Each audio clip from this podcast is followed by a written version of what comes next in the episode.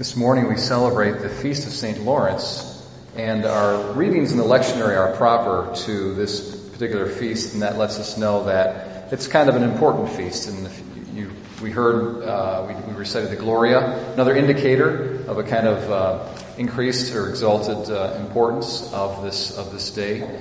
St. Lawrence, uh, historically in the church, has had a, there's been a great devotion given to him. He's, he was a deacon in Rome from the third century and, and a martyr.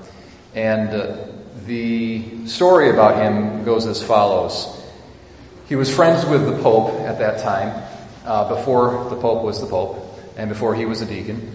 And when the, his friends became the Pope, uh, he said, okay, Lawrence, I want you to be my deacon. Now at that time, the deacon uh, in Rome especially, had a very, very important role. And in fact, in a lot of ways, the deacons were more important than the priests because they took care of the temporal goods of the church and had a kind of stewardship or an administrative role within the church because they were they oversaw all the property and the the charitable uh, funds and whatnot. So they had a lot of responsibility, uh, more so than the, the top deacon had more responsibility in a lot of ways than the priests did actually. And oftentimes the chief deacon of Rome would be the next pope. So after the previous pope died, this the deacon would be ordained in the priesthood and then the episcopate and would be placed uh, in the position of the pope.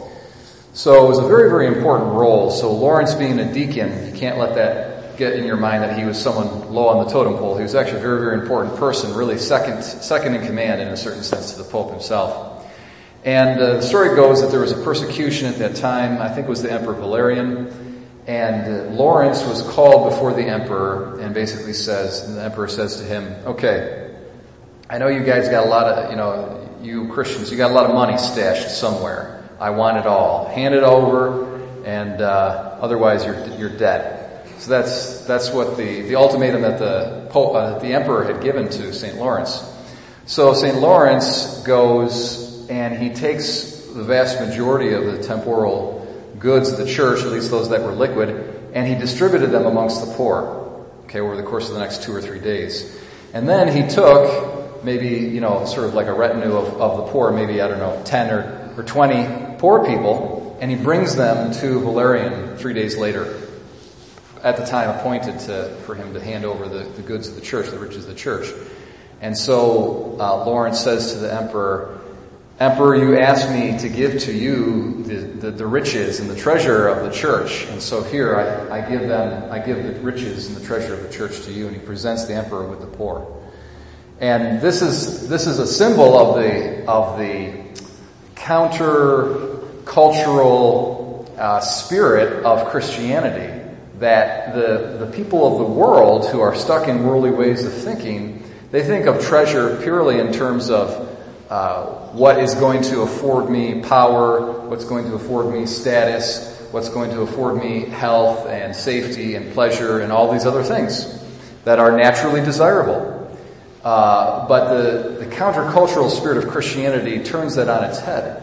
And it says, well, it's, it's the weak. It's those who actually can't do me any good. It's those who are essentially a, a, liability. They're a liability to me, they're a liability to society.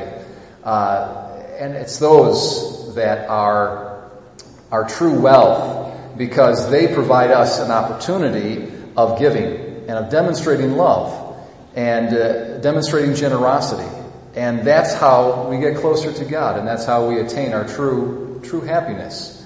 So it's a, it's a beautiful story. Um, it goes on. There's a lot of other legends surrounding Lawrence. Um, he's he's also the patron of comedians because it's said that when he was martyred, he was actually placed on a gridiron over a, a, burning bed of coals. Very very horrendous way to die.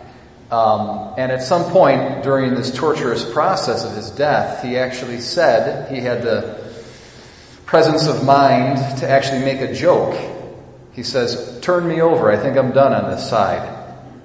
And so he's, he's known as, the, as a patron of comedians.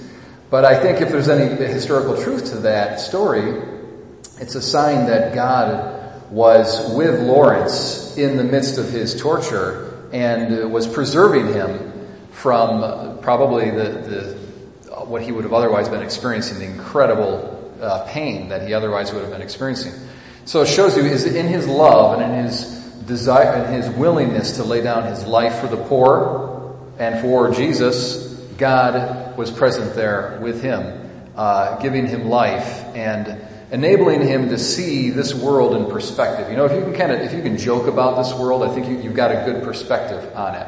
If you take it too seriously, it means you're wrapped up in it too much. You're kind of trapped in it. But if you can step back and you see it from God's point of view, you can you can have a sense of humor about uh, the vanity uh, that so characterizes human behavior and so characterizes the world we live in. I think we see that verified in the life of St. Lawrence.